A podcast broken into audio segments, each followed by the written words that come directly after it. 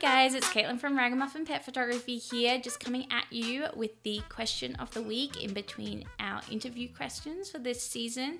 Now, as always, if you want to watch the full episode, you can do so by joining the Pet Photographers Club. It's only $10 a month and it goes a little way to helping support the costs of running the podcast. So you can head over to the Pet Photographers Club forward uh, dot com forward slash join if you want to do that. And if you want to watch this question of the week episode, because it is a video one, you can just head to the pet photographers petphotographersclub.com forward slash podcast forward slash 0204 and you can quite embarrassingly, watch Kirsty and I's faces. We definitely don't love being in front of the camera, but also we like creating content that is fun to watch. So it's a bit of a balance there, and you can, yeah, don't cringe at us with our weird facial expressions and stuff.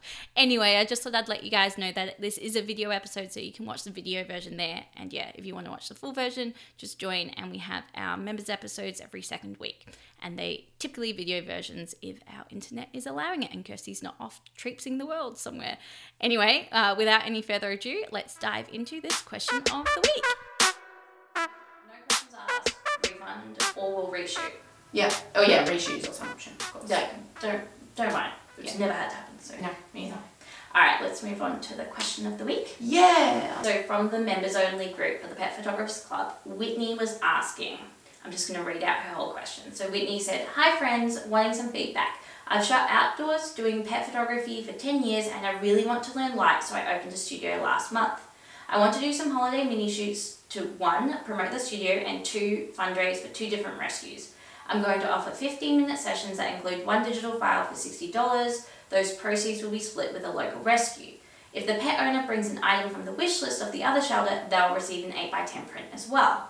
I want to get people in and hopefully they'll want to come back and book me for outdoor work, but I don't want to cheapen my brand either. I'm also very new to lighting and I really want this chance to get a lot of experience with dogs in my studio. Any thoughts on pricing? hmm So, I think that sounds genius. I think it's a fantastic strategy. I love the bring something for the shelter that's on their wish list Mhm. and I'll gift you something in return. I think Yeah. that's Whitney, genius. Yep, really, really love it. I think it's going to work really well. As we've both been saying this whole whole episode, I don't think having a lower session fee cheapens it no, well. not when you're also it matches the time commitment. Yep. She's saying 15 minute Yes. session. and also not when like presumably all your prints and digital files and all of that that that pricing is going to stay the same. Mm-hmm. Your level of professionalism.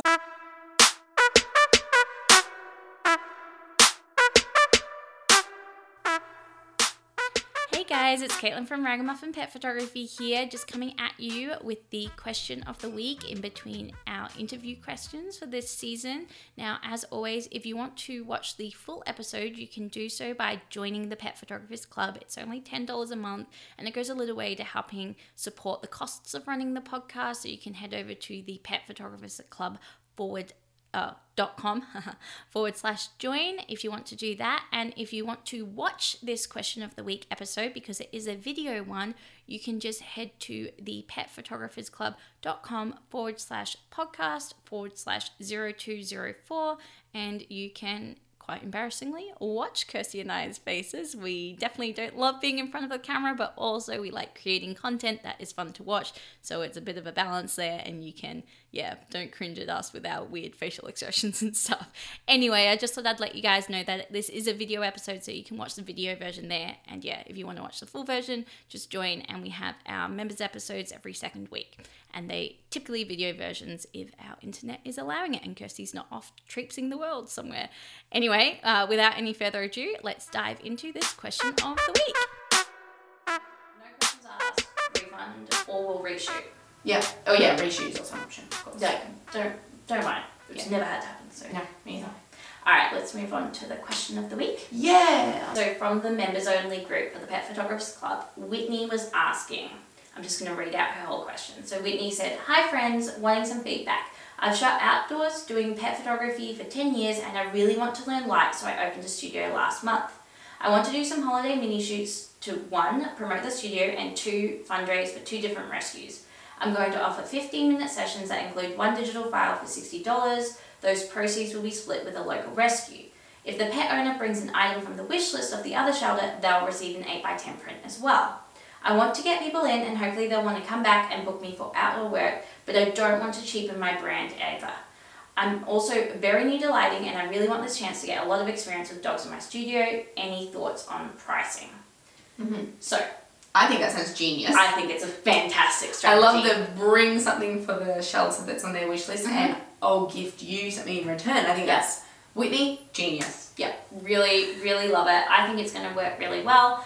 As we've both been saying this whole whole episode, I don't think having a lower session fee cheapens it no, as well. not when you're also it matches the time commitment. Yeah, she's saying fifteen minute Yes. session. and also not when like presumably all your prints and digital files and all of that that that pricing is going to stay the same. Mm-hmm. Your level of professionalism is going to stay the same. Like everything's the same. Because it's a fundraiser that's the reason that it's cheaper. Exactly. so as long as there's i don't like it when people go hey it's autumn so i'm having a 25% off sale again and then like two months later there's a 50% Spring like it's like if there's no real reason having a fundraiser is a real reason. I don't mind having my annual sale because it's an annual sale like there's a reason behind it.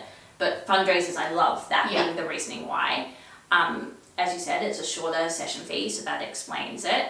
Um, yeah i think it, i think it's a great idea i don't think it will cheapen it at all it's good karma like fun fundraising projects are just win-win-win in my Definitely. Exactly. So you said something interesting then though, Caitlin. You said assuming that the products are going to be priced The same. same. yes But your pocket sessions they're not priced the same, right?